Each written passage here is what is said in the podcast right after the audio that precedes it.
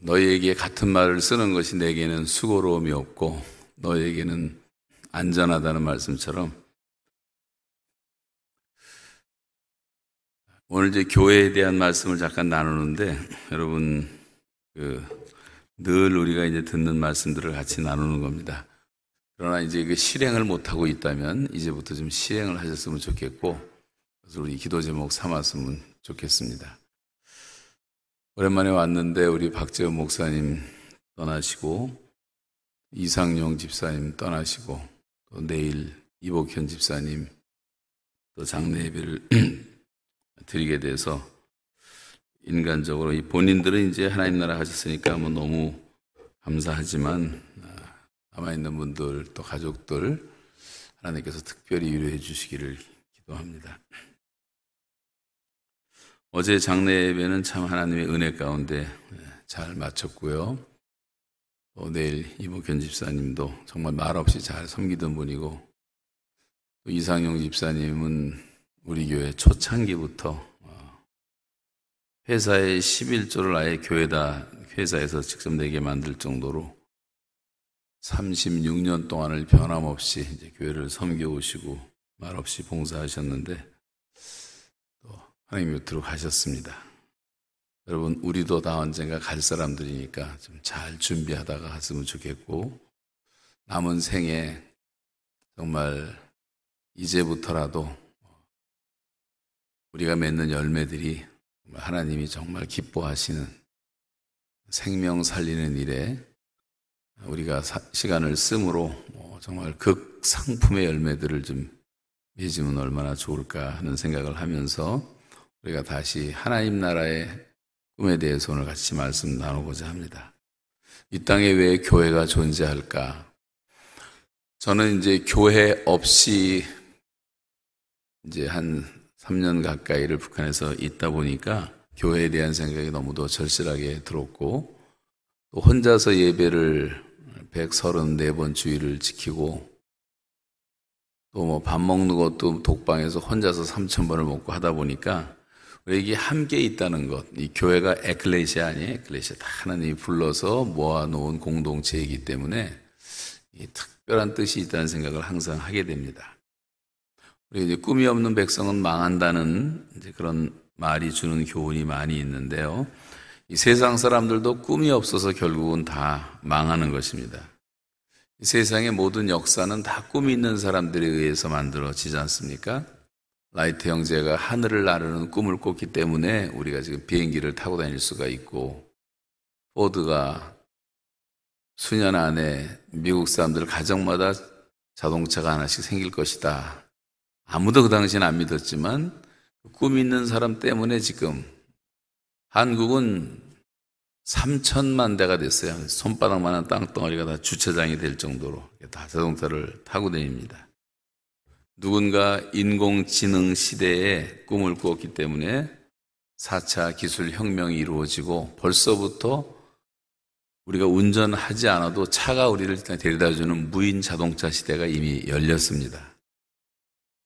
제가 샌프란시스코 갔다가 참 놀랐어요. 그 테슬라가 거기 있는데 지금 테슬라 완성된 것들은 사람이 운전하지 않습니다. 직접 다 하고, 주차장에서 비가 왔는데 차를 수위지 돌리니까 차가 혼자 다 파킹에서 나와서 앞까지 오더라고요. 차들이 다. 그런 시대가 또 이미 시작됐습니다. 아인슈타인 잘 알지만 꿈이 있는 사람이었죠. 근데 이 사람은 이 세상에는 관심이 없었습니다. 너무 또 이렇게 꿈에 또 집착하는 사람들을 보면 거의 장가도 안 간 사람이 너무 많고요. 또 아인슈타인도 결국은 이혼까지 하게 됩니다. 1930년도에 독일에서 히틀러를 피해서 이제 미국에 오게 되지 않습니까? 그때 이제 맨하탄 한복판에서 제자를 만났는데, 뭐 너무 잘 알려진 얘기지만 아인슈타인이 항상 허름한 옷을 입고 있었다 그래요. 그래서 선생님 그렇게 허름한 니트를 입고 계십니까?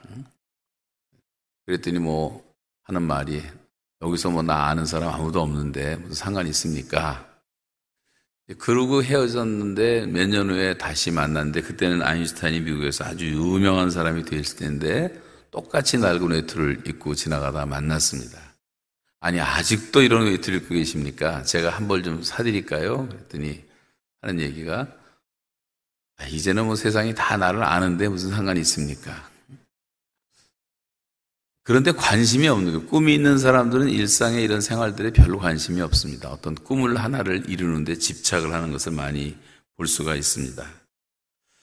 여러분, 나폴레옹도 알렉산더도 칭기스칸도 전쟁을 일으키기 위해서 전쟁한 사람들이 아니라 사실은 꿈이 있었어요. 너무 조그만 나라들 만들어서 도시국가 왕들 노릇을 하니까 이걸 좀 천하를 좀 통일시켜보자, 나름대로 그런 꿈을 갖고 전쟁을 하기도 했습니다. 빌 게이츠의 꿈이 있고 또 애플의 꿈이 있고 이건의 삼성의 꿈이 있었고 현대 정주영의 꿈이 있었기 때문에 그런 큰 역사들이 일어난 거죠. 저는 오히려 요즘 세상을 살면서 세상이 발전하는 걸 보면서 오히려 우리가 더 큰 도전을 받게 됩니다. 우리는 왜 이런 꿈이 없을까? 이런 생각도 많이 하게 돼요. 이 아마존 잘 아시죠? 아마존의 끝없는 이 변신과 도전을 보세요. 얼마 전에 그 시애틀에 갔었는데 시애틀로 이제 아마존이 이사를 오면서 한 도시가 다 술렁거렸습니다. 집값이 전부 다 올랐고요. 젊은이들이 전 세계에서 대거 시애틀로 몰려왔습니다.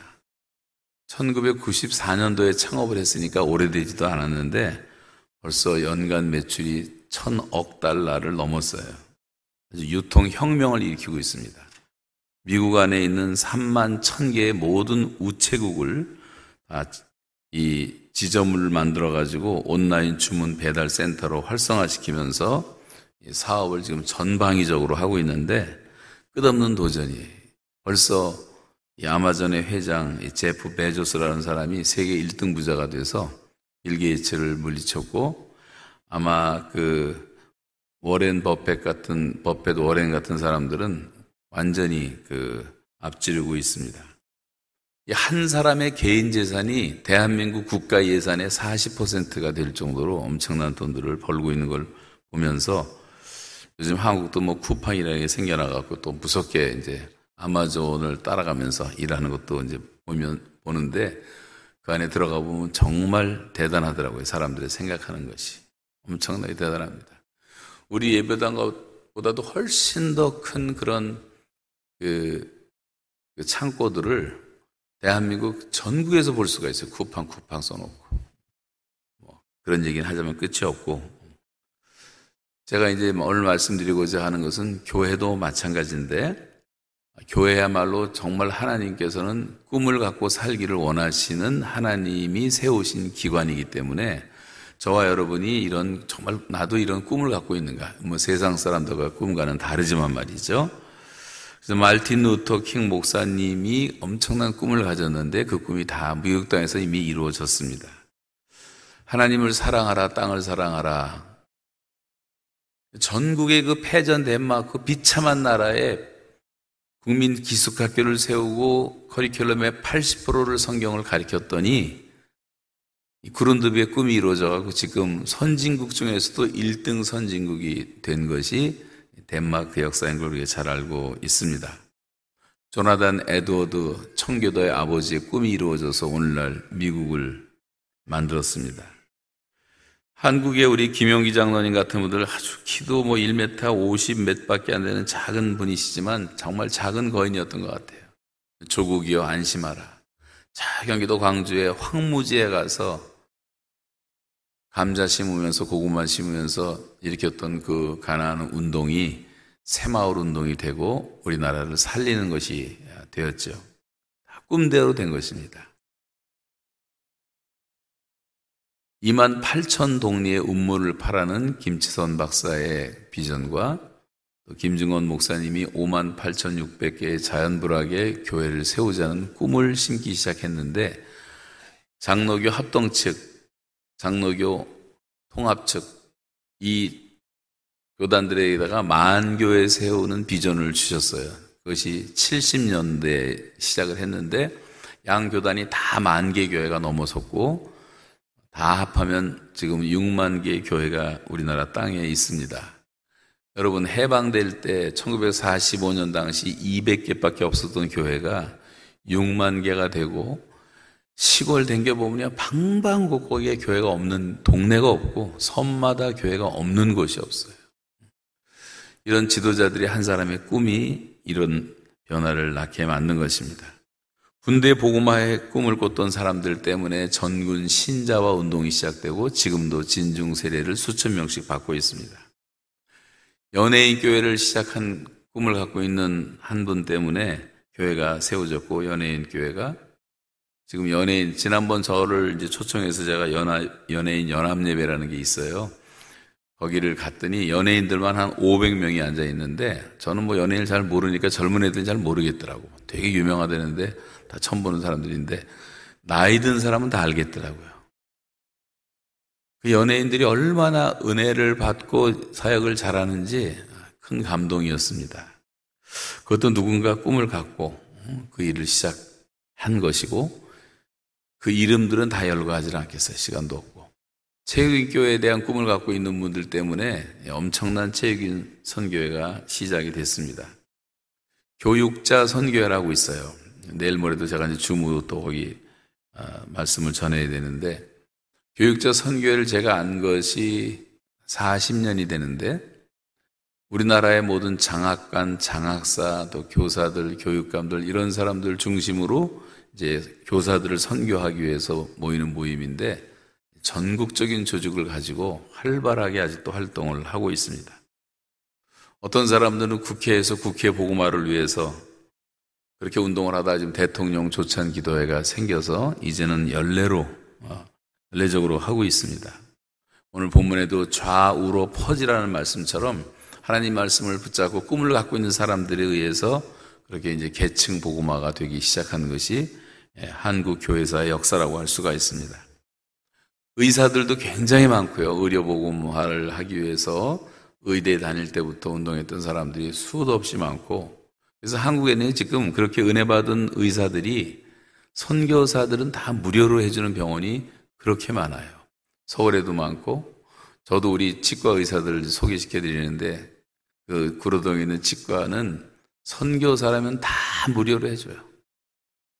근데 그 병원을 저도 이제 갔는데, 임플란트 하나 하러 갔는데, 임플란트는 돈을 조금 받아요. 20만 원이니까 한 200불 정도를 받고 해주는데 재료비만 받는다 그러더라고요. 근데 선교사들이 그렇게 고마워하고, 그런 교회들이, 그런 병원들이 너무나 많아요. 이 크리스천 의사들이 다 복음을 받아가지고 부산에도 있고 뭐 다 있습니다. 얼마 전엔 또 그 동대문 시장 한복판에 있는 어떤 조그만 건물인데, 40년 동안 동대문 시장 복음화, 남대문 시장 복음화를 위해서 모인 그 장사하시는 분들이 매주 기도회를 하는데 오라 해서 갔더니, 이 사람들은 그냥 목숨 걸고 남대문, 동대문 그 시장 복음화를 위해서 전국적인 조직을 가지고 그 사역을 하고 계신 것을 보면서, 이런 것도 참 놀랍다. 또 저희 동네, 제가 사는 지금 송도에 이제 전국 직장 선교회 회장이 살고 있는데, 그 원자력 연구소 등기는 분인데, 아주 순수한 분인데, 평신도인데, 그분을 통해서 또 알고 보니까 이 직장 복음화 선교회가 엄청난 조직을 갖고 있어요. 전국에 거무줄같이 뭐 현대, 뭐 삼성 말할 것도 없고 모든 조직에 다 들어가 있더라고요. 그래서 대덕에서 이제 초청을 해서 갔더니, 대덕 단지에 연구원들이 이렇게 연합으로 모였는데, 한 2,000명 정도 모였는데, 거의 다 박사들인데, 이 사람들이 또 신앙이 그렇게 순수하고 좋아요. 오히려 박사들이 단순하더라고요. 그래서 이제 대전을 중심으로 한 그 싱크탱크들이 모여있는 이런 곳만 전도하는 그런 분들도 봤어요. 아마 이런 그 단체들 가운데서 가장 뛰어난, 부분적으로 뛰어난 곳이 있는데 외교부가 아닐까 생각해요. 외교부. 우리나라 외교부는 전통적으로 대사들이 대다수가 장로님들이시고 사역들을 너무나 잘하고, 그래서 지금 한국이 싱가포르 다음으로, 한국이 그 무비자로 이제 협정 맺은 나라가 164개국인데, 싱가포르 163개국인가 그렇고 싱가포르이 우리나라보다 하나 더 많아요. 그래서 이 대사들이 엄청난 업적을 이루는 배경 속에는 다 이 크리스천 무브먼트가 있었던 것을 볼 수가 있습니다. 얼마 전에는 해병대 김포 이사단에서 설교해달라서 갔더니 해병대 장병들이 예배를 보는데 제가 북한하고 너무 대조가 된 게 북한의 군대를 가면 나보다 큰 애들이 거의 없어요. 얼마나 못 먹어도 다 작아요, 군인들이. 근데 김포에 갔더니 나보다 작은 애가 하나도 없어. 다 커, 다 이러고 봐야 돼. 얼마나 요즘 애들이 큰지. 근데 거기 갔더니 그런 얘기 하더라고요. 이번에 어떻게 좀 뭐가 안 돼가지고 해병대 사령관이 안수 집사가 됐대요. 항상 장로가 해병대 사령관을 해오는 것이 해병대의 전통이었대, 지금까지. 얼마나 열심히 선교를 하는지 몰라요. 군대 안에서도. 해병대 나름대로 그렇게 하더라고요. 어린이 보고마 운동을 통해서 조직된 어린이 교육 선교회라든가 어린이 전도협회라든가 이것도 대단한 조직을 갖고 이렇게 하고 있고, 요즘엔 조금 많이 식어졌지만 주일학교가 없어지는 바람에 이런 것들을 보면 하나님께서는 하나님의 자녀들이 부름을 받아서 자기가 있는 그 자리에서 이 하나님 나라의 꿈을 가지고 그 꿈을 갖고 살기를 원하시는 거예요. 그러니까 우리 각자가 받은, 여러분이 지금부터 작곡을 공부해가지고 하나님 나라 상 받기 좀 힘드실 거예요. 아마 연세들도 있으시고 박재호 목사님 같은 상은 못 받으시겠지만 우리 나름대로 부르심이 있지 않습니까? 각자의 거기에 충성을 하는 겁니다. 요즘에 그 유명한 그 영화배우 누군가 그 사람이 한 얘기가 생각이 나는데, 중국에 무술 영화 하는 사람이 있잖아요. 그분이 자기는 10,000가지 발차기 기술을 가진 사람보다 10,000가지 어떤 기술을 갖고 사용하는 사람보다 한 가지 기술을 10,000번 연습한 그런 사람이 더 무섭다는 얘기도 했는데, 여러분 이제부터라도 뭔가 하면 다 하실 수가 있어요. 하나님이 주시는 꿈을 받으셔야 돼요. 꿈을 갖고. 그리고 은퇴하신 분들 자유롭잖아요. 시간이 있잖아요. 한국에서는 지하철 공짜로 타니까 지하철만 타고 다니고 노인들이, 저도 지금 한국 시민권이 나오고 지하철 공짜로 타는 패스 나오고, 우리 사람 배낭 하나 주면서 시장 갔다 오라고 하면 또 빌고 가야 되고 이런 신세까지 됐는데, 지하철 타보니까 죄다 노인들이고요. 지금 한국의 국민의 16%가 다 65세 넘은 시니어들입니다. 그래서 초고령 사회로 들어가 버리고 말았어요. 몇 년 전에는 시골교회 가면 70세 정도 되신 분들이 청년회장을 했는데, 요번에 제가 바로 지난주에 어딘가 거기 또 시골에 갔는데 그 식당에서 일하시는 할머니가 너무 웃게 노인이 일을 열심히 하셔서 안쓰럽게 생각했는데, 그분이 이제 권사님이셨는데 시골에는 젊은 사람이 없다 그러고 일을 하시는데 자기네 교회는 노인밖에 없대요. 근데 이분이 지금 80대인데 80대 먹은 할머니가 청년처럼 일을 할 수밖에 없는 그런 현실이 지금 한국의 현실이고, 시골 갔더니요 농사 짓는 사람 가운데 95%가 다 외국인들이 와서 노동자들이 와. 비닐하우스는 아예 98%가 들어가요. 한국 사람은 거의 들어가지도 않습니다. 그런 참 희한한 시대가 되었는데, 그런 가운데서도 나름 꿈을 가지고 그 할머니 권사님도 참 인상적이었는데 정말 교회를 사랑하시더라고요. 사람이 없으니까 젊은 사람은 전도할 길도 없지만 그래도 그 교회를 섬기느라고 애쓰는 모습을 봤습니다. 우리가 자주 말하는 소위 이제 킹덤 드림인데, 킹덤 드림. 하나님께서는 항상 성경에 보면 자녀들에게 꿈을 주십니다.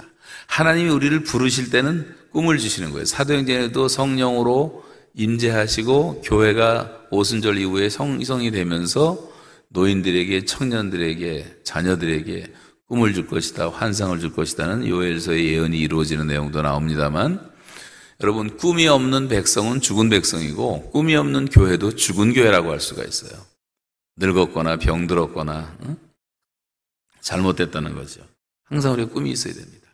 아브라함을 부르실 때 하나님께서 아브라함 한 사람을 부르시면서 아브라함에서 아브라함이라고 하는, 사레에서 사라라고 하는 이름까지 바꿔주시면서 꿈을 주셨고 너는 복의 근원이 될 것이다.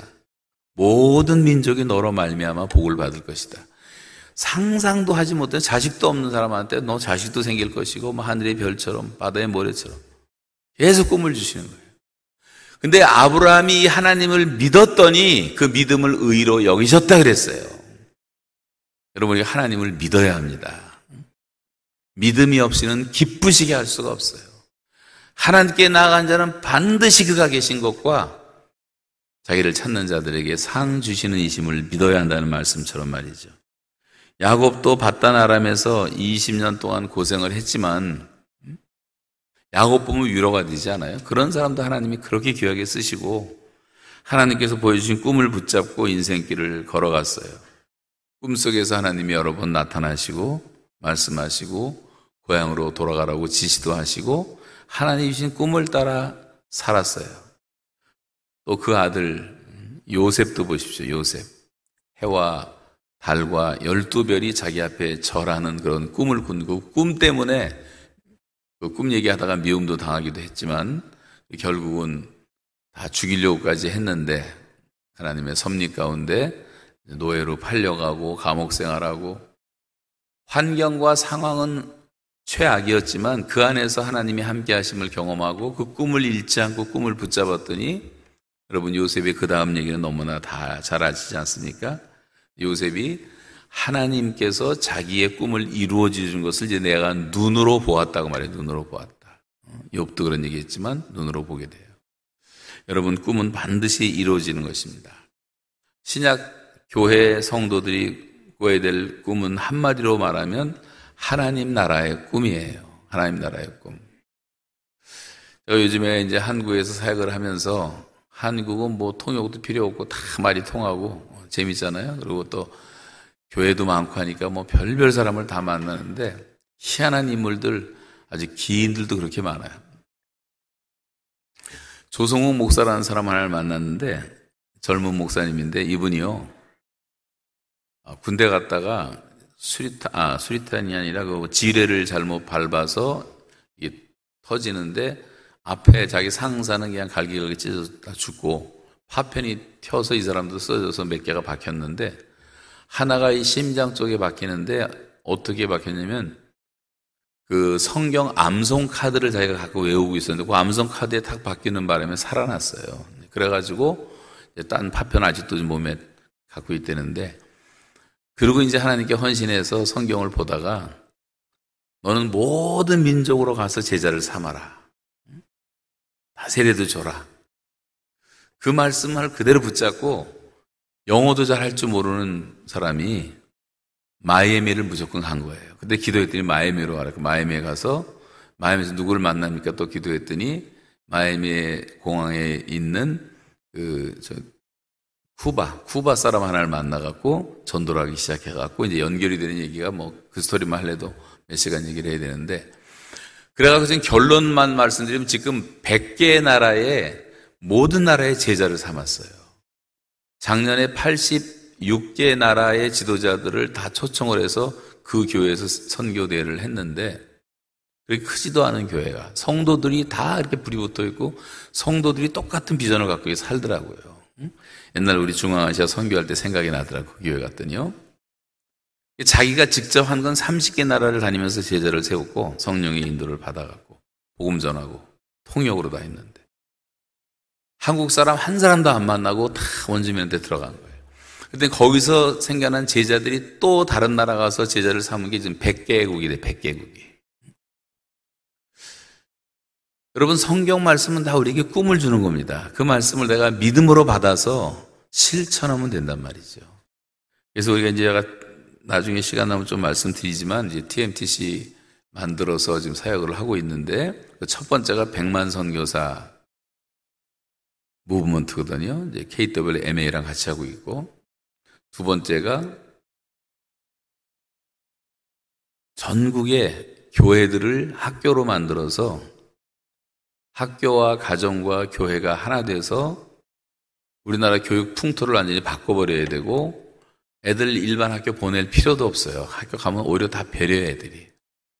그래서 이제 예배당은 뭐 전국에 뭐 6만 개나 있으니까 그중에 1만 개만 잡아서라도 운동을 하자.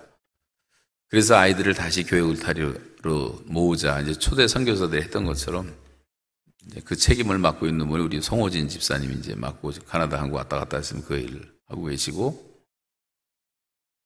그리고 이제 통대연운동이라고 통일대축제 범민족연합 해가지고 이제 북한 통일을 좀 준비하자. 그래서 네, 지금 34,000명의 탈북자들이 한국에 살고 계시고, 그 중에서 예수 잘 믿고 헌신된 사람들이 지금 한 300명 정도가 목사가 되고 전도사가 되고 사역자가 됐는데, 이 사람들을 이제 제가 이제 훈련시키기 시작을 했어요. 그래서 지금 3번째 수련회를 지지난주 끝냈고, 그리고 줌으로는 매일 하는데, 제가 너무너무 놀란 게, 나중에 시간 내면 제가 그 테이프들을 다 보내드리겠지만, 간증을 하는 사람마다 다 눈물이 날 정도로 놀라운 간증들을 가지고 있어요.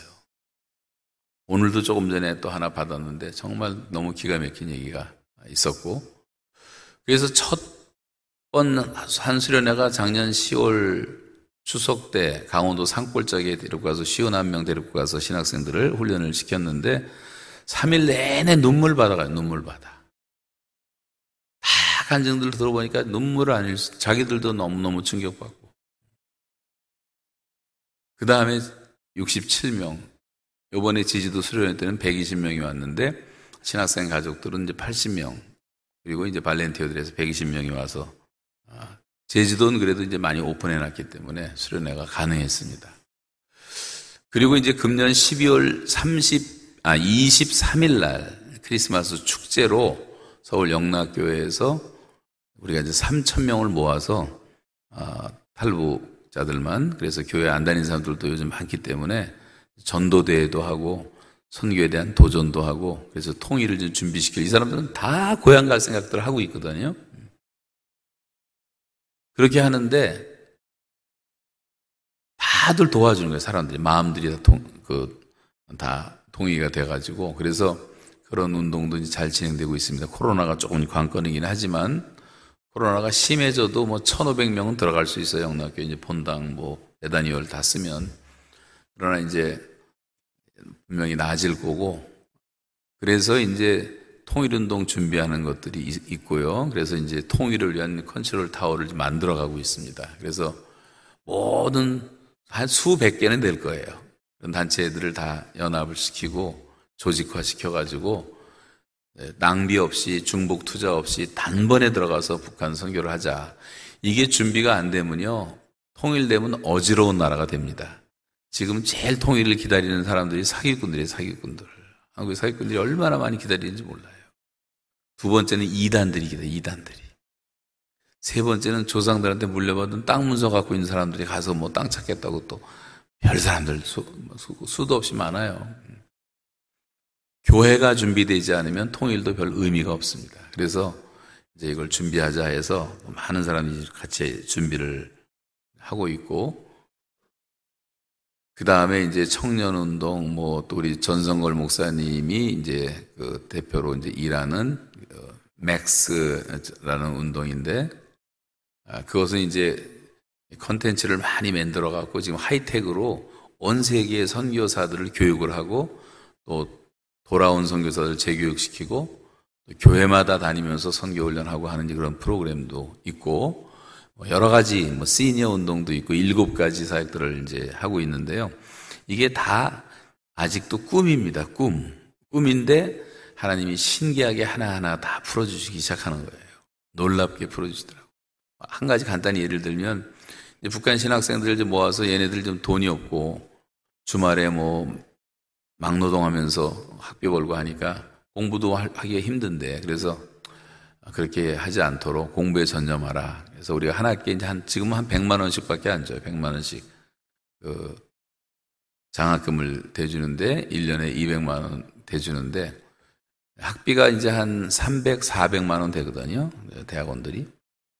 근데 교회들도 뭐 여기저기서 좀 돕기도 하고, 그래서 애들이 그럭저럭 이제 학비는 안 내고 하는데 생활비도 없고, 그래서. 지금 70, 한 2명 정도를 요즘에 이제 우리가 장학금을 주고 있는데 72명이면 1년이면 1억 4천이 필요해요. 저는 뭐 성격상 누구한테 도와달라, 돈 내란 말을 전 선천적으로 못해요. 기도만 하는데 옛날 북한 선교할 때 했던 것처럼 하나님이 공급해 주시는데 정말 제가 놀라고 있어요. 놀라고 있어. 생각만 하면 돈이 들어오는 거예요. 생각만 해도 막 필요한 돈들이 들어와서. 요번에 제주도도 수련회 가는데 120명 가는데 비행기표 사줘야 되죠.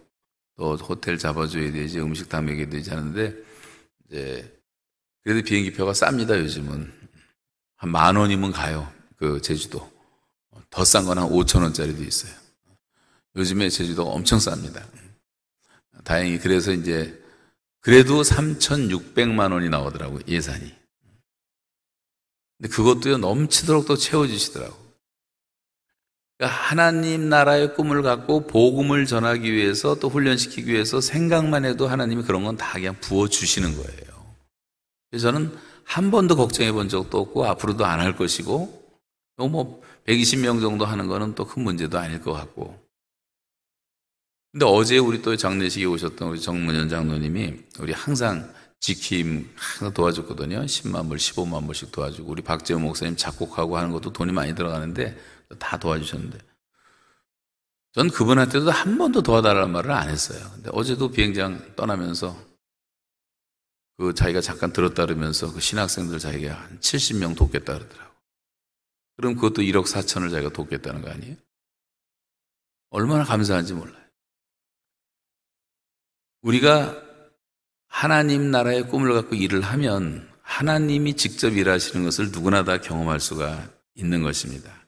먼저 하나님의 나라와 의를 구하면 이 모든 것은 다 하나님이 하시는 거죠.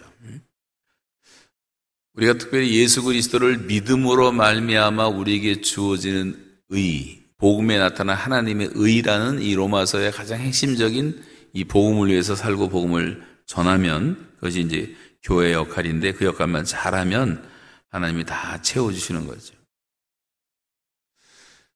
제가 이제 북한에서 기도하면서 받은 말씀 가운데 이 교회를 어떻게 해야지 바른 교회가 되겠는가를 생각하다가 10가지로 정리한 것을 제가 간단히 써서 찬송시로 써갖고 보내서 박재우 목사님이 작곡하셨고 여러분 교회에서도 한번 부르신 적이 있어요. 옛날에. 기억이 잘 나실지 모르겠지만.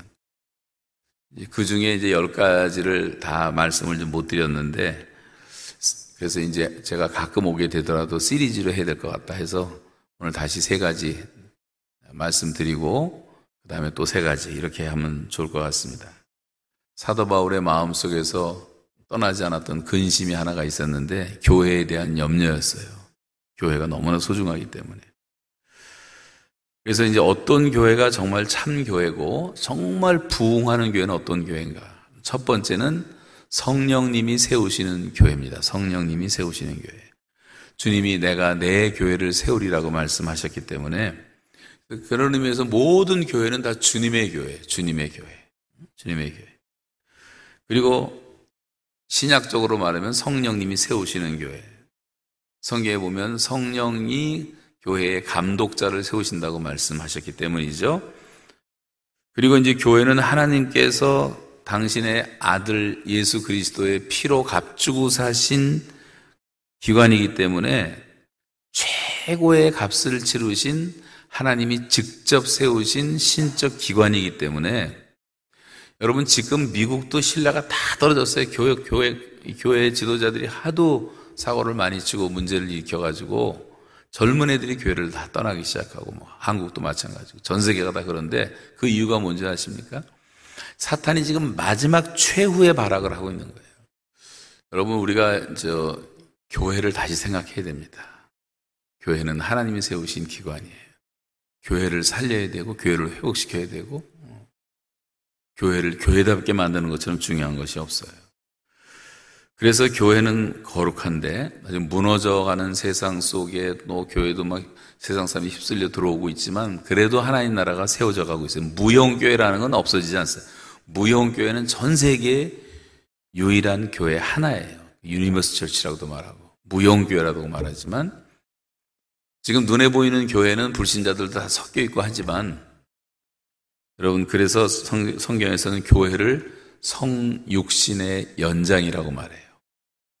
예수님이 육신의 몸을 입고 오셨듯이 육신의 몸을 가지고 주님은 승천하시고 다 떠나셨지만 주님이 이 땅에 남겨두신 다른 주님의 몸이 교회라고 말하고, 저와 여러분은 그 교회의 지체들이어서 우리가 주님의 손발이 돼서 역할을 하며 세상을 구원해야 된다고 하는 것이 성경에서 말하는 교회관입니다.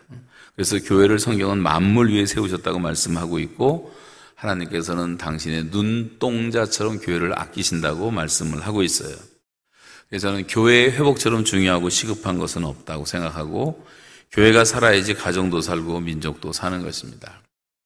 이번에 음성에다가 우리가 대안학교를 또 하나 이제 하는데, 거기를 제가 정한 이유가 대명교회라고 성결교회인데, 시골인데, 제가 고등학교 때 가르쳤던 제자가 이제 목사님이 돼갖고 거기서 30년 이상을 목회를 했는데, 이 친구는 이제 뭐 공부 잘하고 이런 사람이 아니라 성실하게 일하는 분인데, 갔더니요 그 시골에 진짜 별로 집도 없는 데서 30년을 목회를 했는데 그 지역 사는 사람들의 60%가 교회를 다 나오더라고요. 다 출석을 하더라고요.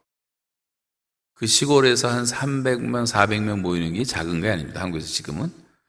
그걸 보고 학교가 운동에서 하자 그랬더니 뭐 제자니까 뭐 그대로 하자 그러죠. 그래서 이제 그 운동을 시작하는데 그것도 하나님이 다 도우셔갖고 교사들이 나타나고 헌신자들이 나타나고 그 탈북 신학생들은 자녀를 그 학교 보내기 위해서 지금 세 가정이 이사를 왔어. 아예 음성으로 이사를 와서 아이들 교육에 또 관심들이 지대합니다. 젊은이들이. 그래서 이제 시작을 하는데 이 교회의 담임 목사와 학교의 담임 선생과 부모가 같이 교육을 시켜야 된단 말이에요. 학교 운동이. 그래서 이제 우리 송 집사님이 이제 앞으로 더 잘하시겠지만 또 송호진 집사님을 위해서 기도를 많이 해주세요. 지금 엄청난 사역들을 하고 있습니다. 한국에서 시흥에다가 지금 대한민국의 대표적인 큰 학교도 세워서 이제 오픈을 했어요. 그래서 그 학교도 지금 엄청나게 잘 되고 국제학교들도 이제 이런 것들을 다 이렇게 교회 울타리 안으로 끌고 들어와서 이제 다시 젊은이들과 아이들이 와야지 앞으로 교회가 미래가 있죠. 지금 이대로 나가면 딱 10년 후면 우리나라 교회가 10분의 1로 줄어버립니다. 10분의 1로.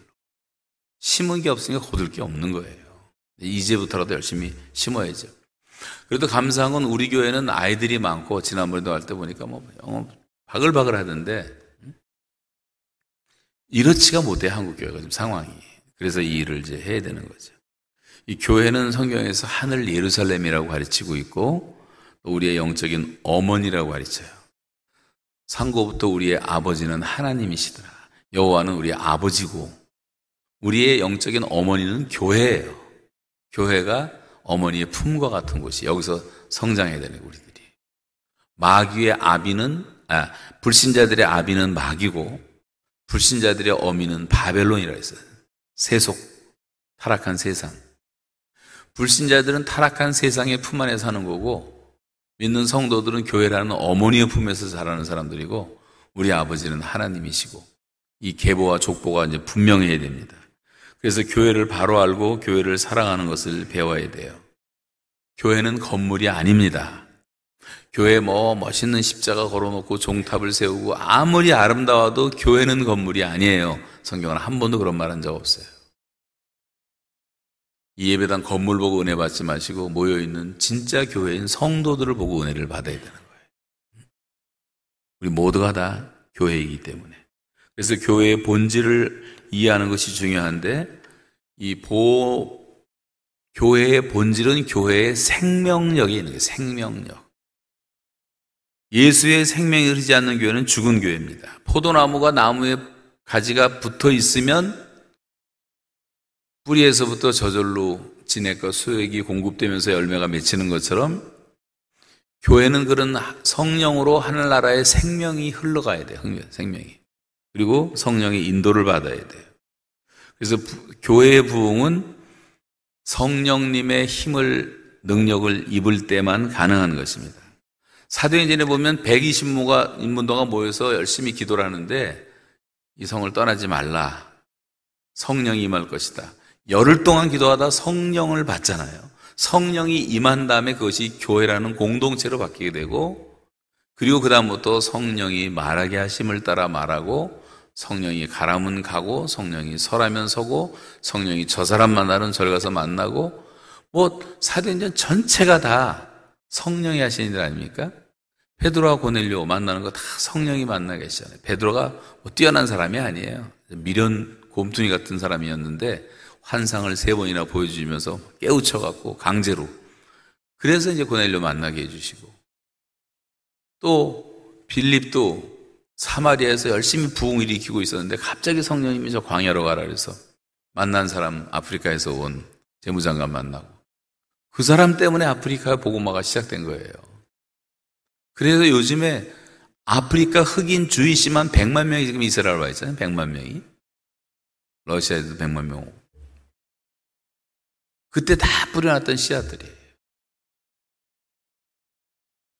바울이 빌립보라는 교회를 개척하기 전에 성령께서 만났던 여인들 가운데 루디아라는 여인의 마음을 열어서 바울의 말을 청정하게 만들어가지고 태어난 곳이 유럽 최초의 교회가 되고, 이 교회 역사를 보면 다 성령이 하시는 거예요. 성령이. 사람들은 다 조욕이지 사람이 나타나면 안 되는 거예요, 사실은. 그래서 사도행전의 역사가 펼쳐지는 것을 볼 수가 있습니다. 여러분, 사도행전의 만남은 모두 성령님에 의해서 만나지는 만남이었어요.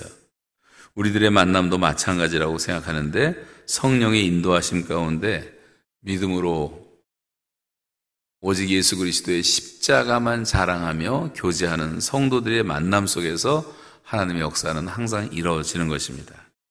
교회는 성령의 위로하심으로 점점 더 수가 많아지고 하루에 3,000명, 5,000명씩 회개하고 허다한 제사장의 무리가 이 십자가의 도에 복종하고 주님께 돌아왔습니다. 성령께서 교회의 감독자를 세우셨고, 성령께서 선교사를 파송하셨고, 다 성령이 하신 일이에요. 사람은 나타나지 않습니다. 사도행전 보면 내가 뭐 하겠다, 내가 목사 되겠다, 내가 선교사 되겠다 이런 게 없어요. 사람들이 주역이 되다 보니까 가짜 목사, 가짜 선교사가 너무 많이 생겨나서 교회가 좀 혼란해진 거예요. 목사 선교사뿐만 아니라 교회 재직들도 다 마찬가지입니다. 사도행전의 결론은 성령에 붙잡힌 사람들에 의해서 일어난 사건 자체가 전도고 선교고 교회라는 거예요.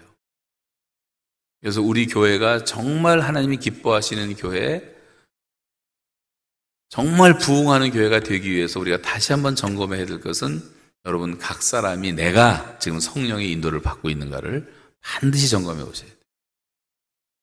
우리 다 불이 타면 여기가 불덩어리가 됩니다. 근데 여기 중간중간에 얼음처럼 차가운 사람들이 있으면 불은 다 꺼지는 거예요. 교회는 우리 모두가 다 교회란 말이에요. 내가 근데 거기서 성령이 불을 붙이는 사람인가, 오히려 불을 끄는 사람인가를 생각해 봐야 돼요.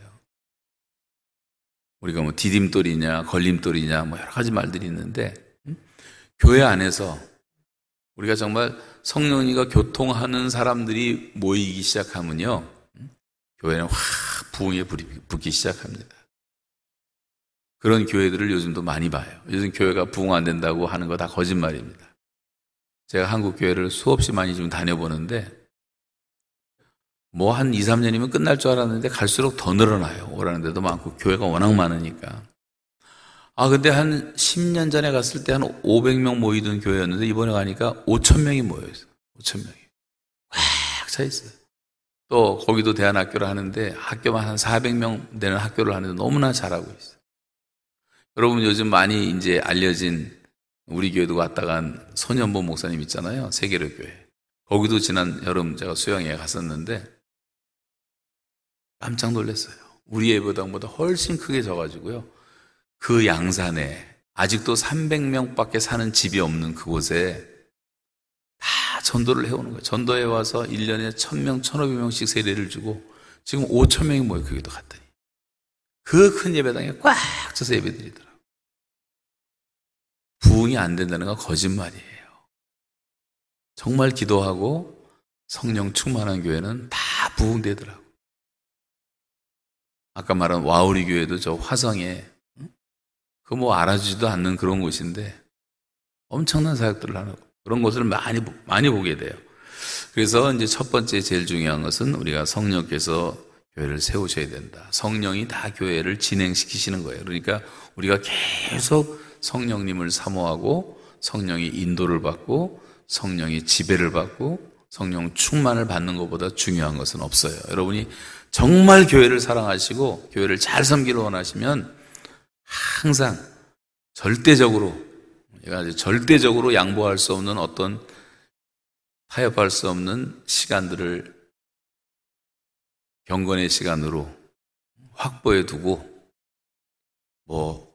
시간 없으면 걸어다니면서 기도해도 되고 성경 외워도 되고 다 좋은데 하여간 무엇을 하든지 그 예배하는 시간들을 1시간 이상씩만 가지면 다 성령 충만 받을 수 있어요. 왜냐하면 성령 충만은요 성경에 문법적으로 헬라 문법에 이제 능동태가 아니에요. 수동태로 되어 있어요. 성령 충만을 받으라는 건 다 수동태로 되어 있어요.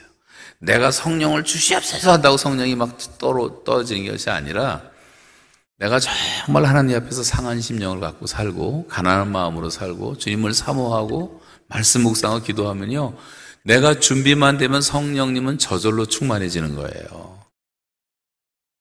아무도 아멘 안 하시는데 믿습니까? 내가 문제. 내가 준비만 되면 성령님은 기다렸다는 듯이 우리에게 임하시는 거예요. 더 충만하게. 우리가 문제란 말이에요. 그래서 여러분 자기 자신을 늘 점검을 해야 돼요. 내가 먼저 나한테 돌아오는 게 중요한 거예요. 딴 사람이 중요한 게 아니라 탕자가 돌아올 때 그가 스스로 돌이켜 가로되 그러면서 아버지 집을 생각하는데 그 스스로 돌이킨다는 말이 영어성에 보면 he came to himself. 그가 그 자신에게 돌아왔다. 사람들이 다 정신 나갔어요. 제 정신이 아니에요. 정신을 차려야 돼요. 먼저 내가 나한테 돌아와야 돼요. 그리고 우리가 준비만 되면 성령님이 충만하게 우리에게 임하신다는 거죠. 두 번째 말씀드리고 싶은 것은 예배인데 교회의 본질을 회복하라는 말을 할 때 이 본질 회복은 바로 예배의 회복을 말하는 것입니다. 교회의 존재 목적이 여러 가지로 생각할 수가 있지만 정말 깨끗한 마음으로 주를 부르는 자들과 함께 하나님을 예배할 수 있다는 것이 얼마나 큰 축복인지. 북한 얘기해서 죄송하지만 생각나는 게 그것밖에 없으니까. 제가 949일 동안 있으면서 134번 주일을 혼자 지켰잖아요. 그리고 예배를 드리는데 가장 절실했던 것이 이 예배당이 생각이 나는 거예요. 성가대가 생각이 나고 오케스트라가 생각이 나고 우리가 함께 이렇게 하나님을 예배 드린다는 게 얼마나 놀라운 큰 축복이고 특권이었는가가 너무도 뼈저리게 느껴지더라고. 혼자서 성경 찬송도 없이 몇 개월을 예배를 드렸거든요. 너무 힘들었죠. 다행히 외국인에게만 성경이 허락된다는 이제 감옥 안에 법이 있더라고요. 그래서 이제 CNN 통해서 성경책이 와서 이제 성경을 가지고 예배를 드리는데 제가 8시간, 7시간씩 예배를 드렸어요. 주일날은 일을 안 시키기 때문에 2시간 성경 읽고 2시간 기도하고 2시간 찬송하고 그다음에 묵도부터 축도까지 혼자 다 하고 못하는 건 딱 한 가지 헌금만 못해. 헌금 드릴 게 없으니까 아무것도 없어요. 그런 옛날 얘기 있잖아요. 어떤 목사님이 말을 하나 키웠는데 이 말은 할렐루야 그러면 뛰어요. 아멘 그러면 딱 서는 거예요. 세신자 와갖고 이제 너무 신기해서 말을 빌려 타고 할렐루야 그랬더니 막 뛰는 거예요. 한참 뛰니까 신나서 뛰다 보니까 갑자기 절벽이 나오는 거예요. 절벽. 근데 아멘을 잊어버렸어. 그래서 자기도 모르게 어떻게 주기도문 같은 거 배운 게 있어서 중얼중얼 하다가 아멘 그랬더니 그냥 절벽 앞에 딱 서는 거예요. 그 말이. 너무 좋아서 할렐루야 그랬어요. 그랬더니 여러분 아멘 잊어버리면 안 됩니다. 네. 그 대전의 한 교회를 갔더니요 거기는 참 재밌는 목사님들이 많아요. 이분은 70이 넘으셨는데 지금도 말을 좀 더듬으신 분이에요. 말귀를 못 알아들어요. 그래서 신학교를 지방신학교를 나오고 하나님께 기도하기를 너무 예수님 만났으니까 너무 기뻐서 자기가 30명만 모이는 교회에 있으면 거기 가서 죽도록 충성하겠다고 했는데 30명 모이는 교회도 초빙을 안 하는 거예요, 이분을. 그리고 할 수 없이 대전에 개척을 했어요. 금식을 하면서. 지금 그 교회가 10,000명이면 10,000명. 한밭제일교회. 제가 2번 집회를 갔었는데 그 교회 가서 놀란 건요. 교인들이 너무 아멘을 잘하는 거예요. 아멘을 또 2번씩 하도록 가르쳐갖고 느헤미야 보면 아멘 아멘 하니라 그 말씀 때문에. 그래서 뭐 제가 설교 한마디 하면 아멘 아멘 아멘 아멘. 이 앞에 앉은 남자는 그냥 시간마다 아멘 아멘 아멘 아멘. 근데 내가 설교를 못 하겠더라고 헷갈려갖고. 그렇게까지 할 필요는 없지만 아멘을 해서 우리가 하나님께 영광을 돌린다고 하는 성경이 문자적으로 기록되어 있다면 우리가 아멘해야 되지 않겠습니까, 여러분? 네. 큰빛교회가 아멘 잘 안 하는 교회로 소문나면 안 좋죠. 아멘 하셔야죠. 그러면 여러분 노 목사님 설교할 때 좀 아멘 좀 세게 하세요. 그럼 힘이 나요. 힘이 나. 제가 우리 교회 쬐끔 했을 때 박재훈 목사님이 지휘하시고 가서 앉으시고 맨 앞에 앉아갖고 제일 말씀을 경청해 주셨어요. 그리고 항상 아멘 해 주셨어요. 그게 얼마나 고마운지 몰라요. 저한테는. 그 어른이 말이죠. 제가 쓸데없는 시간을 또 얘기를 했는데 죄송합니다. 여러분이 아멘만 크게 했어도 안 나올 얘기인데 아멘 안 했어요. 책임이 여러분에게 있는 거예요. 여러분 예배라는 것은 성도들이 지상에서 누릴 수 있는 최대의 특권이고 최대의 축복이고 최고의 은혜예요. 아주 영광입니다. 이것은. 그래서 부흥하는 교회는 예배의 기쁨이 충만한 교회고 정말 신령과 진정으로 드리는 예배의 기쁨이라고 하는 것은 저 천국에서만 누릴 수 있는 기쁨을 지상에서 누릴 수 있는 특권이란 말이에요. 예배 시간에 정말 여러분 하나님 말씀도 집중해서 듣고 기도를 올 때도 간절한 마음을 함께 참여하고 물론 그렇게 안 될 때도 있겠지만 집에서 개인적인 예배도 마찬가지고 그 예배의 영광을 회복해야지 교회의 부흥이 찾아오는 것입니다. 교회는 무엇보다 예배의 기쁨이 충만해야 되고 예배하는 기쁨으로 성도들은 힘을 얻게 되는 거예요. 이 참된 예배를 통해서 우리는 하나님의 거룩하신 임재를 경험하게 되는 것이고 영적인 기쁨을 누리게 되는 것입니다. 기쁨으로 여호와를 섬기라는 말씀이 시편에 나오는데 이 섬기라는 말이 바로 예배하라는 말이에요. 기쁨으로 예배하라. 기쁨으로 예배하라. 히스기야 시대에 그런 시대가 있잖아요. 시대가 이렇게 하나님 형식적으로 믿고 하다가 히스기야 때 히스기야 임금이 믿음이 좋으니까 율법서를 읽으면서 말씀을 발견하고 말씀을 가리켰더니 성도들이 다 하나님께 예배하기 시작했는데 그 히스기야 시대에 나오는 말씀 한 구절만 읽겠는데 역대하 30장 25절 한번 같이 읽겠습니다. 시작. 곧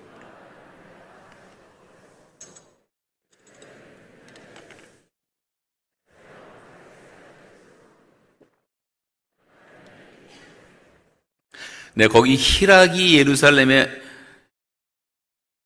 이러한 희락이 예루살렘에 없었더라. 옛날에 없었던 희락은 기쁨이라는 말이에요. 조이.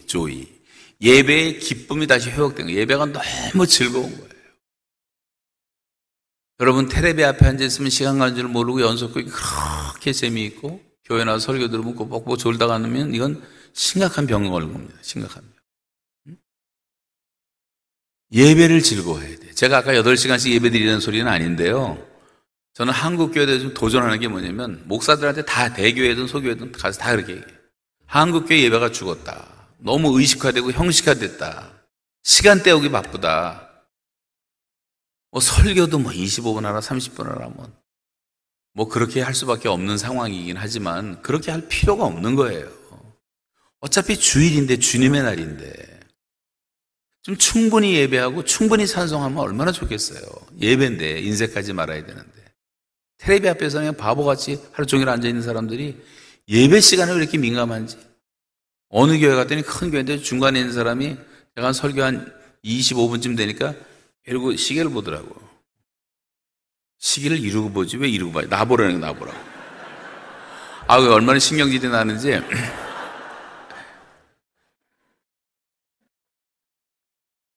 여러분, 예배가 정말 기쁨이 되고 즐거워야 되는 거예요. 찬송을 좀 많이 부르고. 우리 너무 찬송들을 안 불러요. 541장 제가 옛날에 한번 같이 불렀지만 꽃이 피는 봄날에만 그 감옥에서 제가 많이 불렀다고 했잖아요. 한국 교회가 그 노래를 아는 교회가 없어요. 지금까지도. 너무 신기하지 않습니까? 여러분, 찬송가 나오지 10년도 훨씬 지났는데 찬송을 오직 안 부르면 손양원 목사님이 작사하신 그 위대한 찬송을 불러본 교회가 없더라고요. 예배가 다 죽었어요. 예배가 형식화되고 예배가 구약화되고 예배가 제사화되고 예배가 캐톨릭화되는 현상들은요, 이건 완전히 교회의 타락을 말하는 거예요. 예배가 펄펄 살아나야 됩니다. 웬만한 교회는 찬송 많이 불러요. 3곡 부르고요. 보통 1곡, 2곡 부르고 대예배 때 끝나요. 그것도 또 뭐 시간 쫓기면 1절, 2절, 4절만 합시다. 3절은 항상 순교를 당해요. 순교. 응? 3절은 아예 알지도 못하는 사람이 많을 정도. 그렇게 찬송과 예배에 인색하면 안 되는 거예요. 찬송도 좀 충분히 부르고 기도도 좀 충분히 하고 자백하는 시간, 고백하는 시간 때문에 형식적으로 가지 말고 정말 애절하게 자복할 정도로 한 10분이라도 그렇게 기도할 수 있다면 우리가 마음이 절절해지잖아요. 그럼 성령이 와서 마땅히 구할 바를 알지 못하되 성령이 말할 수 없는 탄식으로 기도시켜주고 기도를 다 도와주신단 말이에요. 그래서 다 우리 깨끗함을 입고 말씀도 좀 충분히 들어서 하늘에서 비가 내리듯이 은혜를 좀 입고 주의 날인데 그래갖고 좀 영적으로 다시 성령 충만을 받아서 한 주간을 넉넉히 승리하면 좋은데 그렇게 하지 못하고 예배 때우고 일부 예배 나오는 사람, 오늘도 일부 예배도 많이 나오셨더라고요. 그런 분은 없겠지만 어떤 사람은 골프 치러 가려고 일부 예배 나오는 사람도 있고 다 내 날이에요. 내 날. 주님의 날이 주일이 아니고 예배에 좀 더 집중하셔야 돼요. 솔로몬이 성전을 건축하고 봉헌 예배를 드린다 나오는 고백을 한번 또 읽겠어요. 역대하 7장 10절입니다. 시작. 백성은 여호와께서 다윗과 솔로몬과 그의 백성 이스라엘에게 베푸신 은혜로 말미암아 기뻐하며 마음에 즐거워하였더라. 기뻐하며 마음에 즐거워하였더라. 예배가 너무 기뻤던 거예요. 구원의 은혜가 너무 기뻤어요. 우리가 예배가 기쁜 이유는 구약으로 말하면 출애굽이 해서 난 출애굽 사건이 구원의 상징적인 것이라면 신약 성도들은 우리들에게 상징적인 것은 예수님의 십자가와 부활이거든요.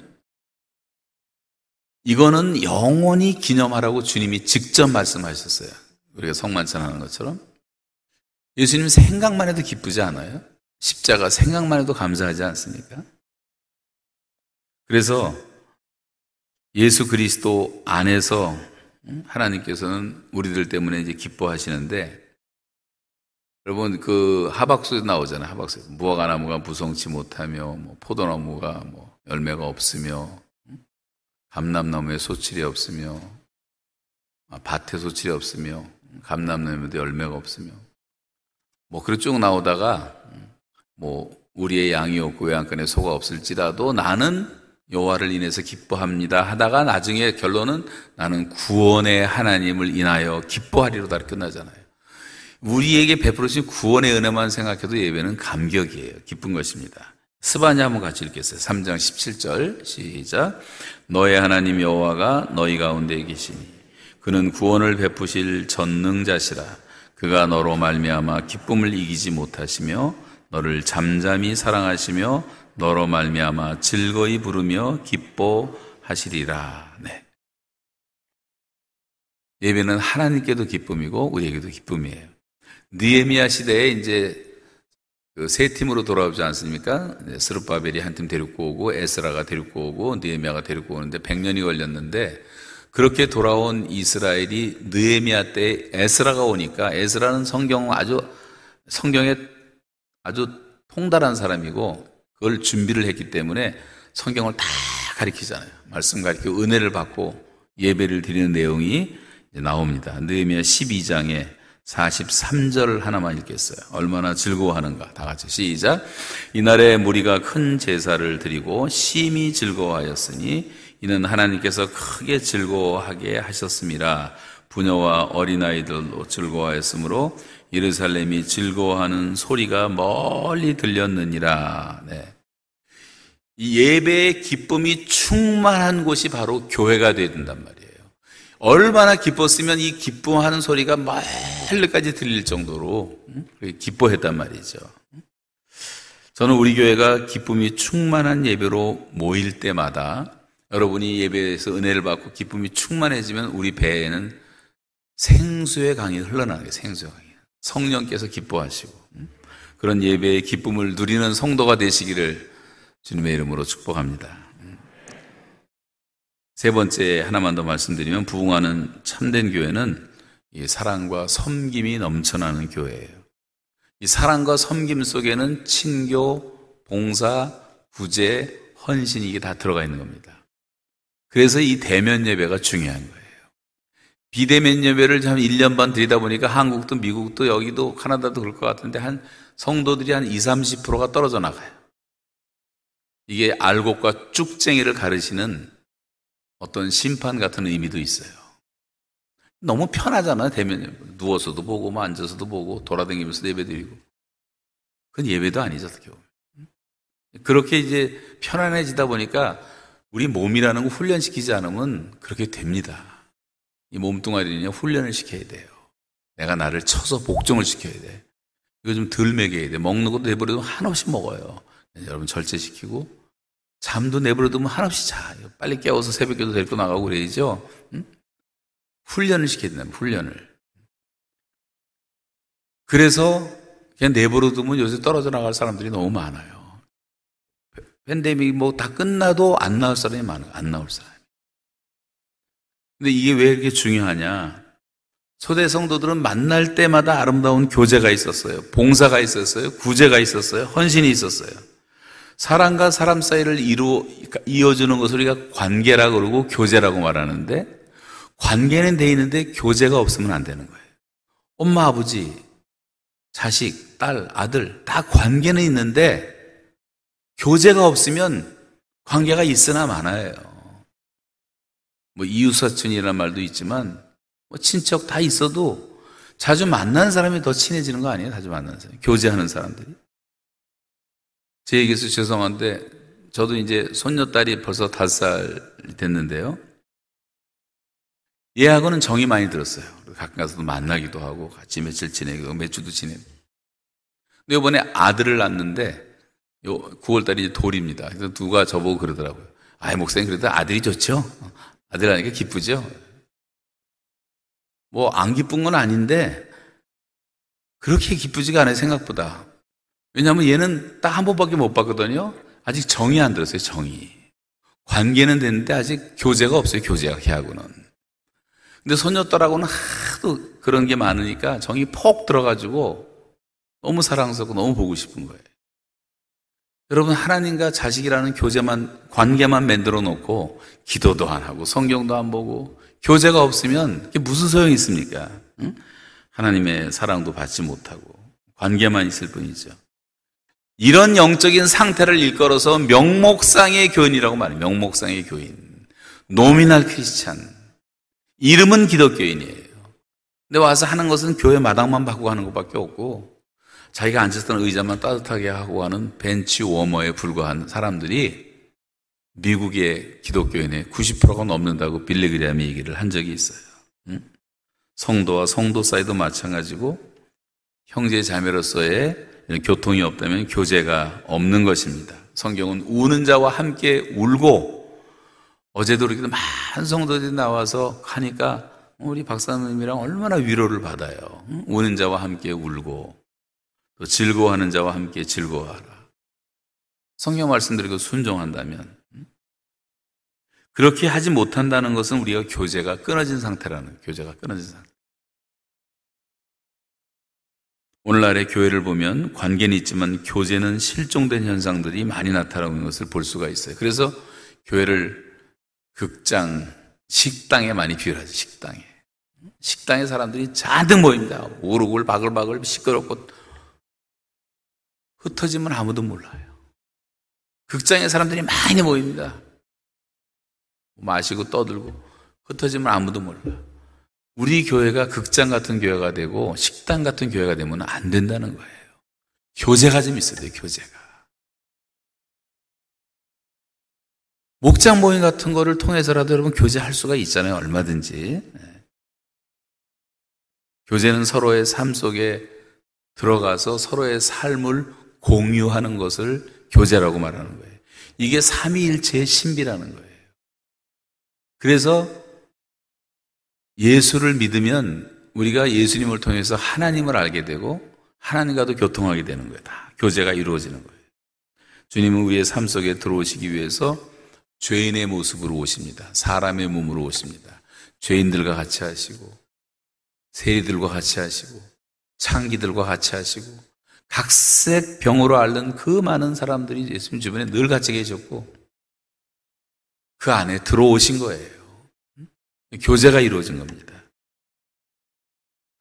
우리는 주님을 통해서 하나님 아버지의 사랑을 알게 되고 아버지의 사랑이 그들의 삶을 다 변화시켰던 것처럼 우리 크리스천이 됐다고 하는 것은 각자 다른 사람들의 삶 속에 우리가 함께 들어가서 공유하는 것도 있지만 우리가 세상 속에 들어가서 주님의 손과 발이 돼서 그 사람들을 변화시키는 그런 교제가 이루어져야지 교회가 이제 부흥되게 돼 있는 거죠. 그래서 사도행전은 항상 밥상 공동체를 강조합니다. 제가 목회할 때도 이걸 한잔한지 강조했던 것처럼 뭐 구찮고 힘드니까 우리는 커피만 하죠. 뭐 커피 한잔하고 뭐 구찮게고 밥하고 하느냐 뭐 별별 의견들이 많잖아요. 교회에. 그래도 우리가 고집을 하고 같이 밥을 먹었던 이유는 사도행전 성경이 그렇게 말씀하기 때문이에요. 다시 한번 사도행전 2장 46절 47절 같이 읽습니다. 시작. 날마다 마음을 같이하여 성전에 모이기를 힘쓰고 집에서 떡을 떼며 기쁨과 순전한 마음으로 음식을 먹고 하나님을 찬미하며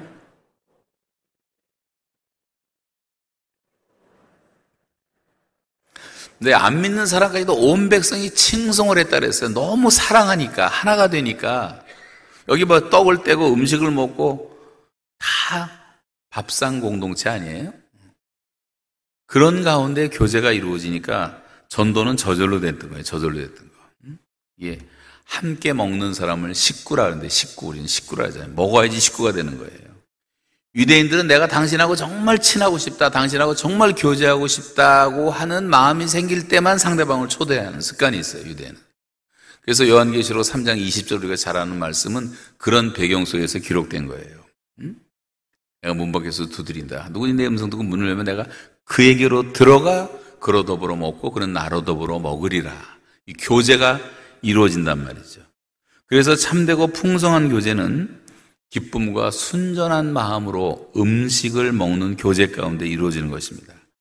물론 음식이 너무 지나쳐서 그렇게 뭐 마르다처럼 이렇게 하면은 안 되지만 정성과 사랑으로 준비한 음식은 중요한 거예요. 여러분이 감자 하나를 삶아놓고 고구마 하나를 쪄놓더라도 정말 사랑과 정성을 가지고 음식을 좀 나누란 말이죠. 나누란 말이죠.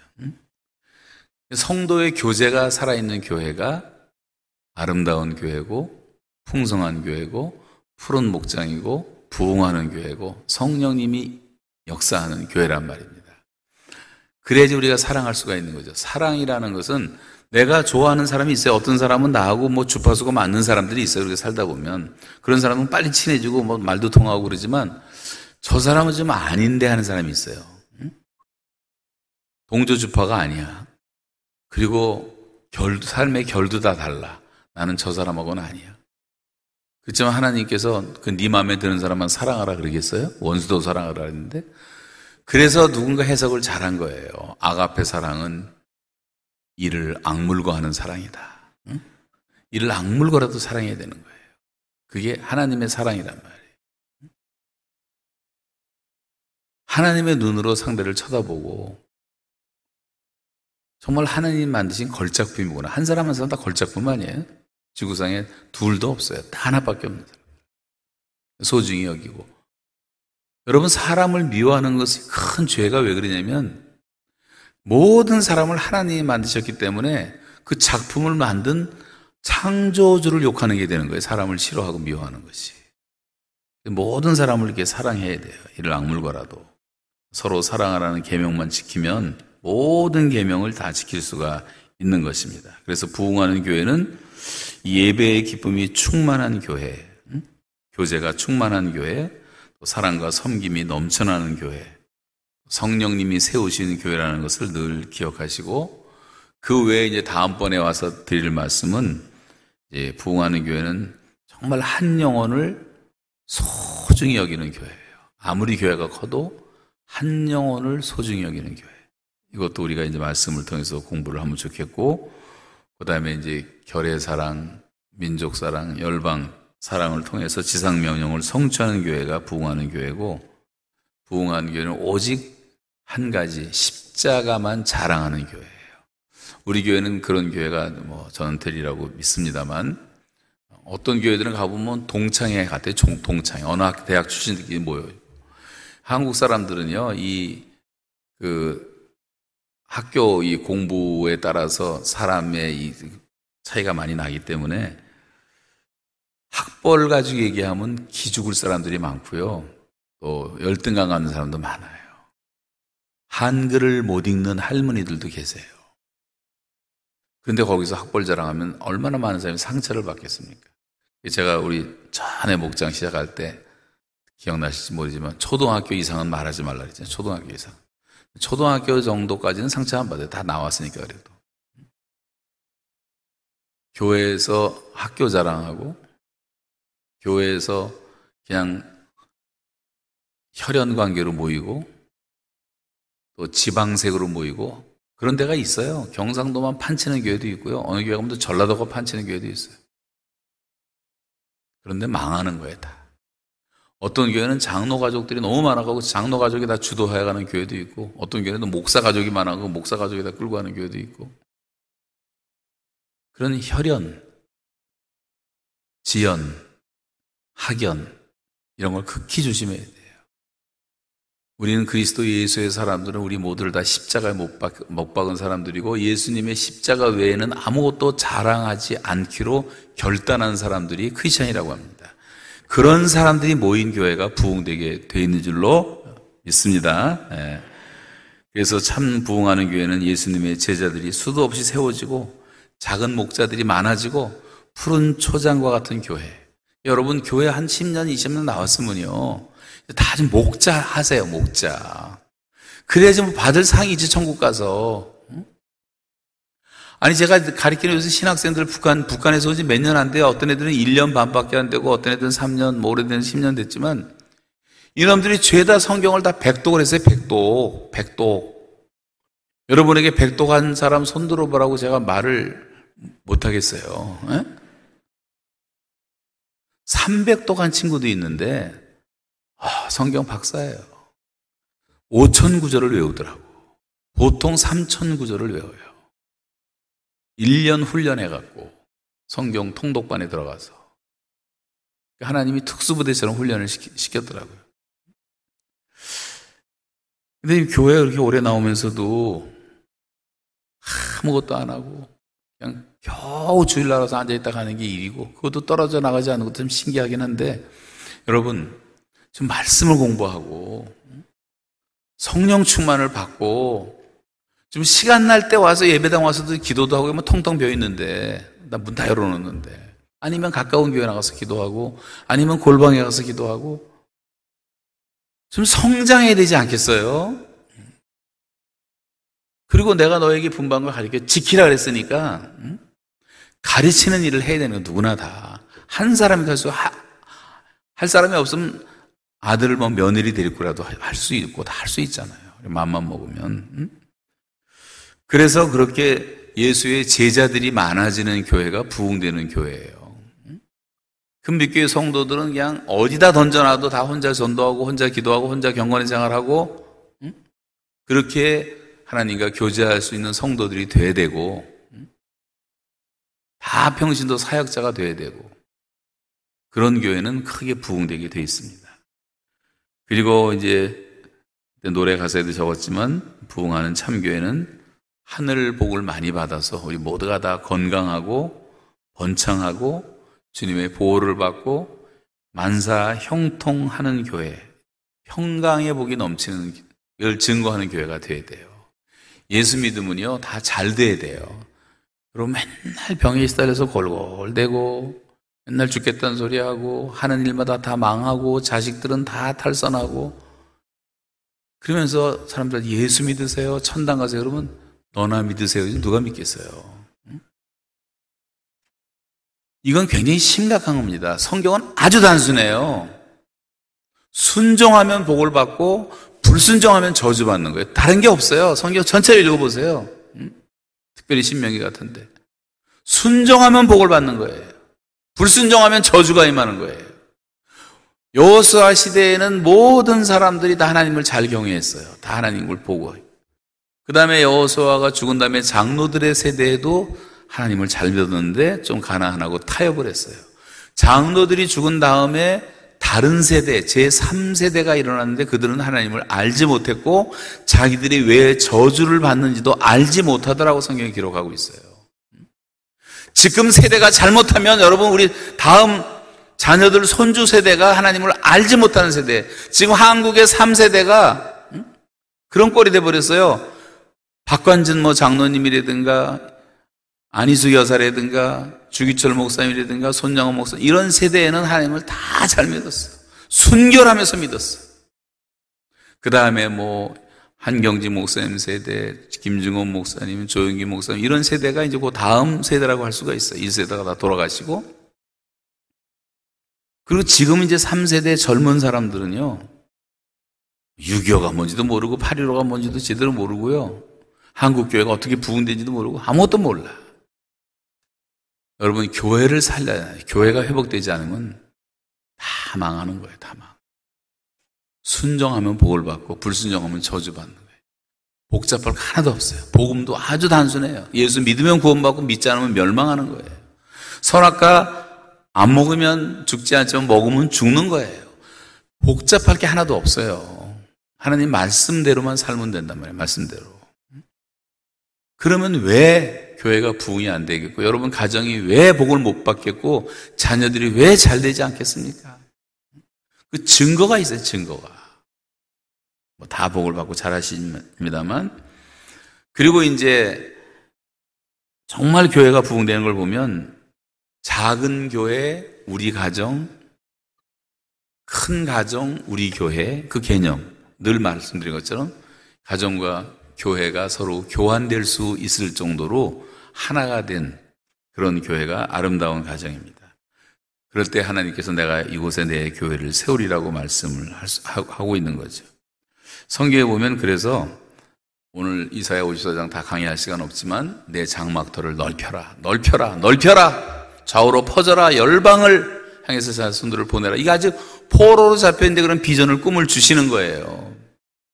그렇게 되지 않습니까 다? 성경에선 넓히란 말이지만 좁히란 말은 없어요. 비전을 계속 키워야 돼요.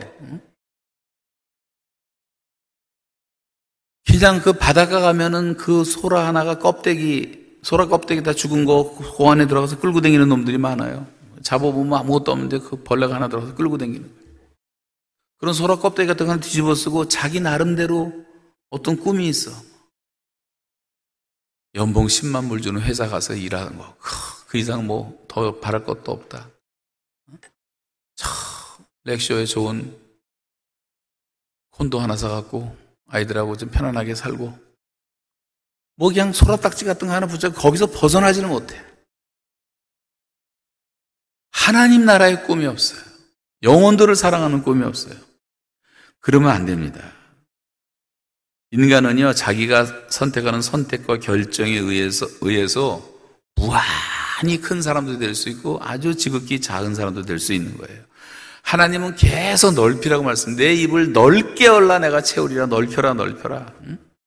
우리의 믿음과 그릇이 크면 클수록 그만큼 주시겠다는 약속의 말씀인데 그걸 갈망하라는 거예요. 하나님께 입을 열지 않으면 하나님께서 채워줄 수가 없잖아요. 큰 걸 줄 수가 없잖아요. 우리가 전능하신 하나님께 구하는데 기왕이면 큰 믿음을 가져야 되잖아요. 아유, 난 뭐 다 늙었는데 60이고 70이고 99세까지 일하시잖아요, 우리 목사님. 앞으로 아마 한국에 큰 그 영향을 많이 끼칠 것 같아요. 제가 오기 전에 그 신문사들이 다 다뤄가지고 기사들을 다 보내줬더니 중앙일보, 뭐 저기 국민일보, 또 무슨 신문, 일반 신문들도 다 박 목사님 기사를 내줬고, KBS, CBS, CTS, CTV 다 방송을 해주고, 사람들이 피드백이 뭐냐면요, 이런 분이 계신지는 몰랐다고 다 그러는 거예요. 내가 불렀던 동요를 친 분이 이런 분이 목사님인지는 몰랐다고. 다 감동들 하는 거예요. 제가 칼럼 하나를 썼는데 수백 명이 퍼날르기 시작하더라고요, 그걸 가지고. 우리가 이런 삶을 살아야 되지 않겠냔 말이에요. 지금 인생의 반을 살았어도 앞으로 요즘에 건강하니까 많이 일할 수가 있어요. 요즘에 뭐 다 바꿔주잖아요. 뭐 자동차 부속 바꾸듯이 뭐 이빨도 바꿔주고 심장도 바꿔주고 뭐 껴주고 빼고 뭐 철사도 바꿔주고 뭐 다 하잖아. 오래오래 살게 만들고, 병만 고쳐주는 게 아니라 먹는 것도 얼마나 좋은 게 많은지. 요즘 뭐 식당에 가면 다 몰래 막 먹는 게 많아 보게 돼요. 얼마나 잘 먹고. 아픈 사람이 없어요, 지금 보게 되면. 그 중요한 것은 건강에서 뭐 하겠냔 말이에요. 뭐 하겠냐고. 한 사람이라도 좀 전도하고, 제자를 좀 키우고, 1년에 뭐, 일독은 누구나 할 수 있는 건데, 성경에 일독이라도 좀 하고, 말씀 좀 읽고, 교회를 그렇게 다니면서도 자동차에만 던져놓고, 교회 올 때 빼갖고 오고, 그걸 누가 후탁신자인데, 후탁신자래, 후탁신자. 일주일 동안 나서 먼지가 붙었잖아요. 후! 하고 탁탁 쳐서 오는 거예요.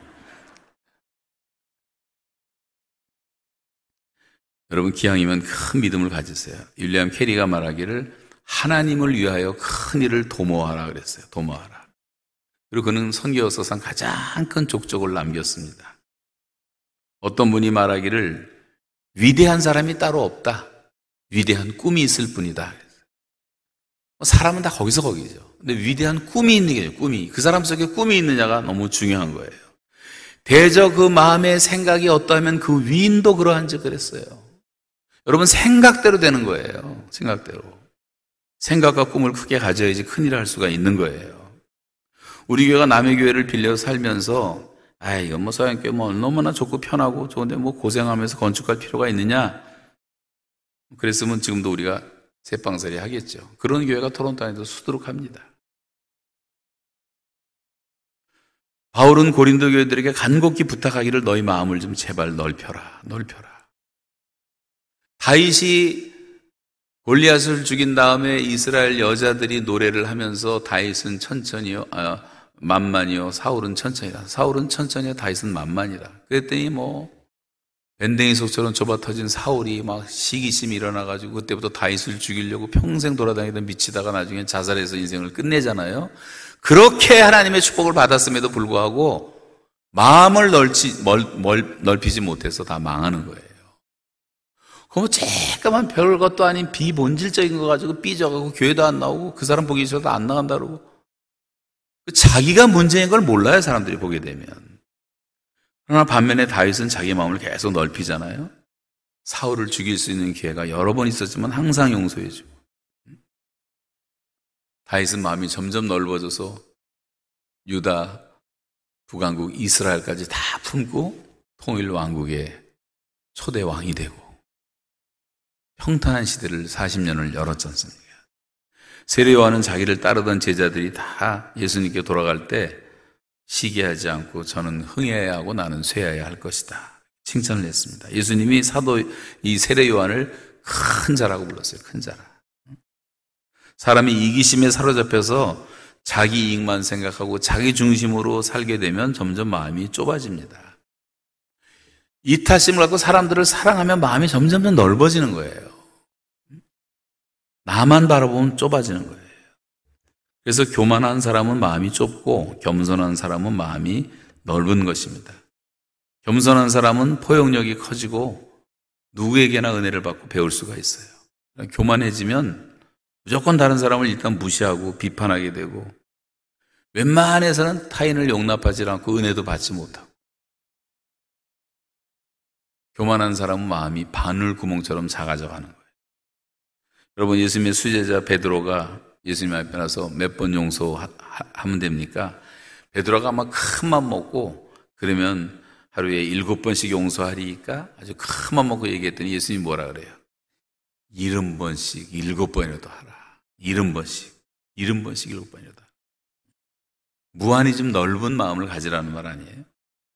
예수님 그 당시 사람 취급도 못 받는 그런 세리들 용납하고, 창기가 찾아도 용납하고, 심지어 죽으면서 옆에서 그 죄 짓고 죽어가는 강도들까지도 다 용납하고 구원해 주십니다.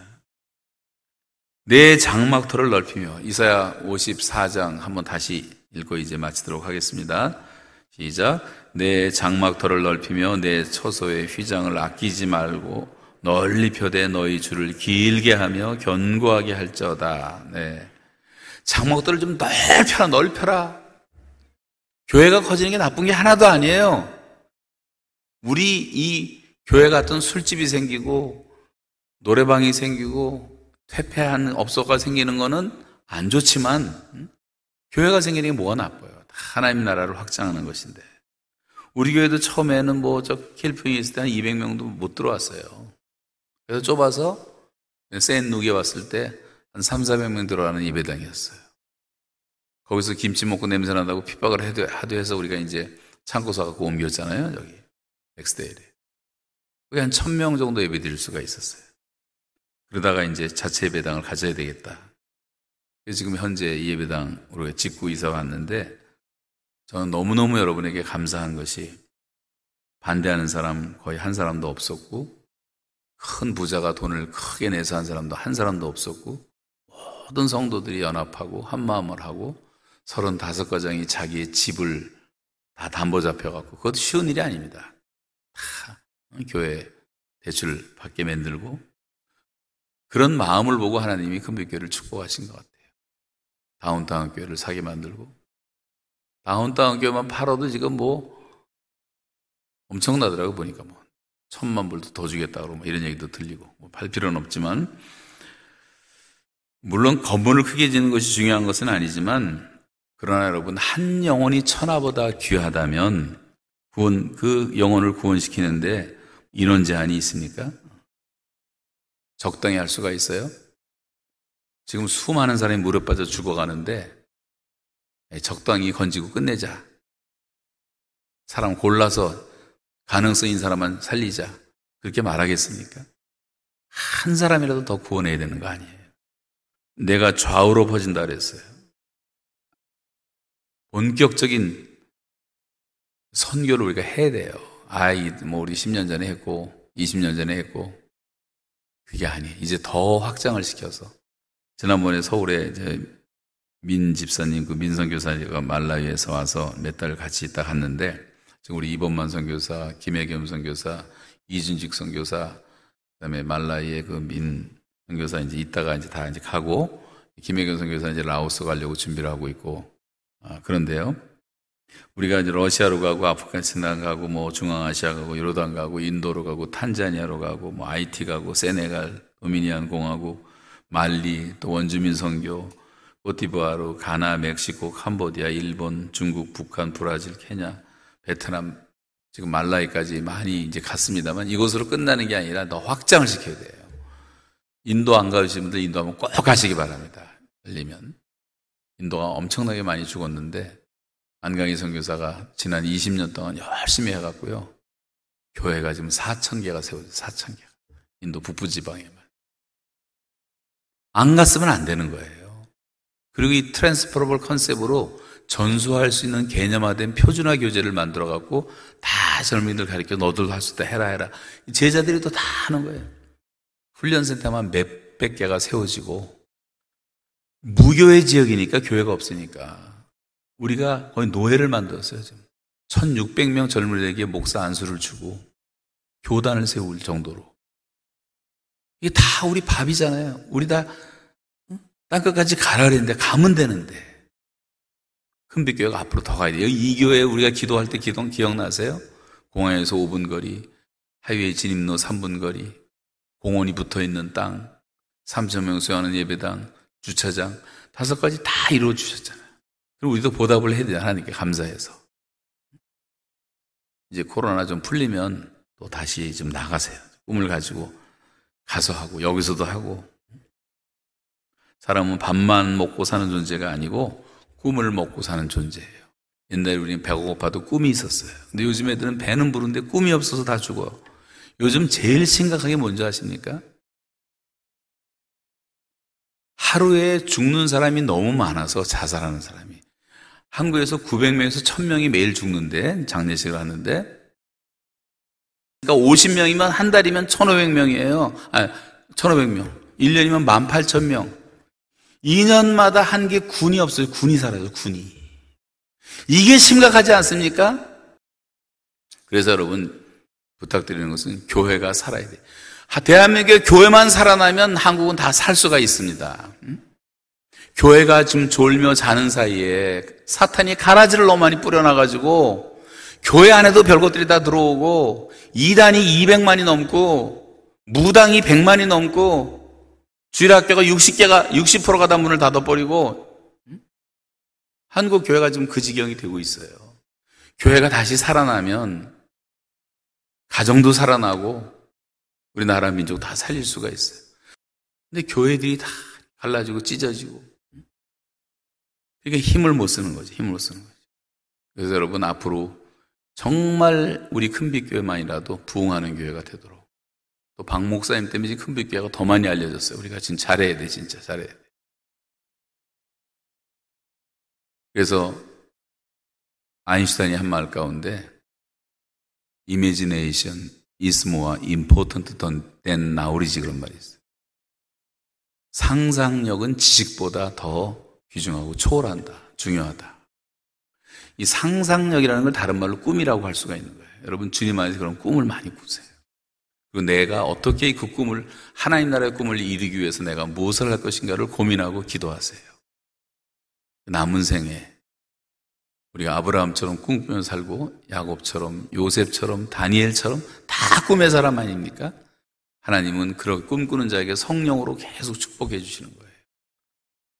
그래서 큰빛교회가 더 부흥되고 여러분 저는 못했지만 노 목사님과 함께 이 교민의 10분의 1을 하나님께 드려보겠다는 꿈을 가요. 최소한도 10분의 1, 11조를 드리면 10,000명 아닙니까? 지금 10만 명 잡으면 앞으로 이민 많이 올 거예요. 지금 다 이민 가려고 난리들이 하고 있어요. 10,000명 교회를 만드세요. 10,000명 교회. 이제 아멘 2명 하셨어요. 2명. 아멘. 네. 기도하겠습니다. 하나님 아버지 감사합니다. 우리를 사랑하셔서 이 땅에 찾아오시고 당신의 형상대로 만든 사람들이 하나님을 떠났을 때 사람의 형상으로 우리를 찾아오시고 종이 되시고 섬겨주신 주님 그리고 예수 믿는 그 한 가지 때문에 우리의 모든 죄를 사하시고 영생을 주시고 천국 백성 만들어주신 주님 이제 너희는 세상으로 가라고 말씀하시고 하나님 나라를 이 땅에 계속 확장하라고 말씀하신 그런 킹덤 드림을 갖고 남은 생애를 살아가는 저희 모두가 되게 하여 주시고 우리 교회가 다 그 꿈에 사로잡힌 부흥하는 교회가 되도록 축복해 주시고 다시 안주하지 않게 하시며 깨워서 기도하는 교회가 되게 하여 주시옵소서. 예수님의 이름으로 기도하옵나이다.